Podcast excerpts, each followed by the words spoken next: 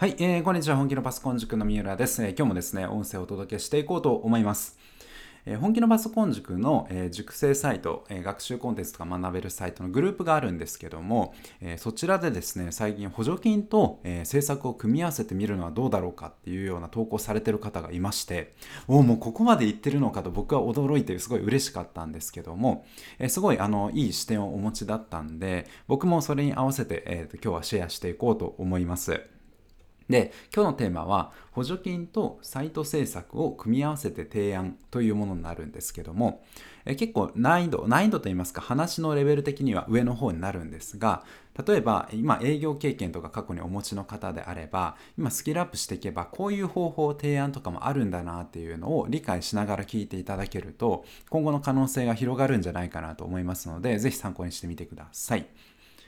はい。で、えーと、補助金というものをそもそもご存知でしょうか、えー、会社はバリバリ受けてると思うんですけども会社員のあの方はなかなかその会社が何やってるのかって全部把握できないと思いますんで、えーと、身近ではないかなと思います。ただ、個人で事業してる人だとか、中小企業の、え会社とかは、この補助金っていうのをたくさん利用しておりまして、で、どんな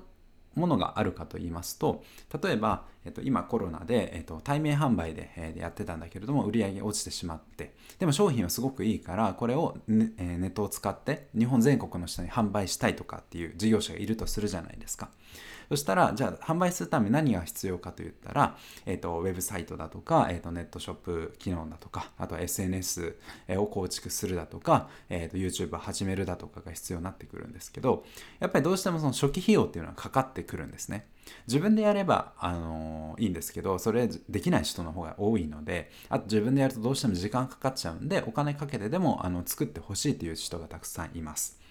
でじゃあサイト作ってネットショップ作って SNS 作ってだったら50万100万とかっていうのはあっという間にかかっていきますんでそれを、え、国が、えーと、補助してくれるというような制度に、え、なりますもちろん補助金っていうのはいろいろあるんですけども一つの例ですね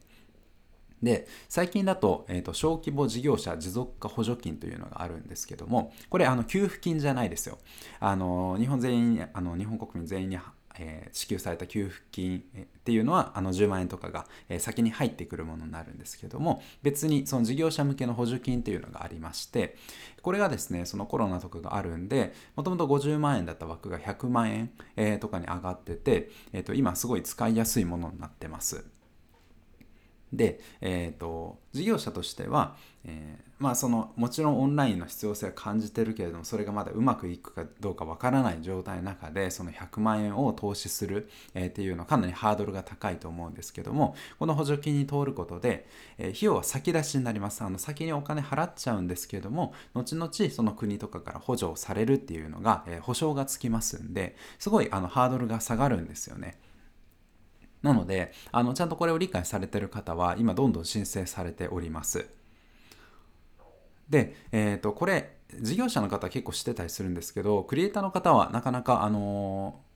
ー、知らないというか、使う機会が少ないので、ぜひですね、この機会にちょっと調べてみてもらいたいんですけども、えー、小えーと、個人事業主であれば、クリエイターでもあの申請ができますので、募集要項とか読んで、まあ、ただですね、国が作ったやつとかってめちゃめちゃ分かりにくいんですけどね。分かりにくいんですけど、いい制度なんで、えー、ぜひ一度見てみてください。で、自分でもう申請して、えー、見るっていうのも賢い手だと思います。で、えっ、ー、と、まあ、そこまでいかないかなっていう方は、じゃあその、えー、補助金っていうのはどうやってみんな申請してるかというと、まあ、自分で調べて、えー、申請する人もいますし、行政書士さんとか、に、えー、と頼んでお願いする場合もありますしあと税理士さんちょっと仕事の範囲外なんですけど税理士さんとかにまず相談してみるって方は事業者もたくさんいらっしゃいます。ということは逆に行政書士さんだとか税理士さんと自分がパートナー契約えー、まあ、その契約って難しいもんじゃないんですけど知り合いになっておけばそこから、えーとその補助金と政策とかをパッケージにして行政書士さんとか税理士さんとかがあの提案しやすくなるんで、えー、そういうつながりを作っておくっていうのは一つの戦略じゃないかなと思います。でもちろん例えば自分が申請して、えー、通すことができれば、えー、それを例えばブログだとか SNS とかで公開して、えー、その、え補助金申請に関しては、えーとなんか無料でちょっとあの教えますよだとか資料プレゼントしますよっていうような形でお客さんを見つけてでその人に、えーと、制作とかもあのこの SNS だとかメディア関係は私がやりますんで一緒にやりませんかとかっていうような提案はすごくいいんじゃないかなと思いますね。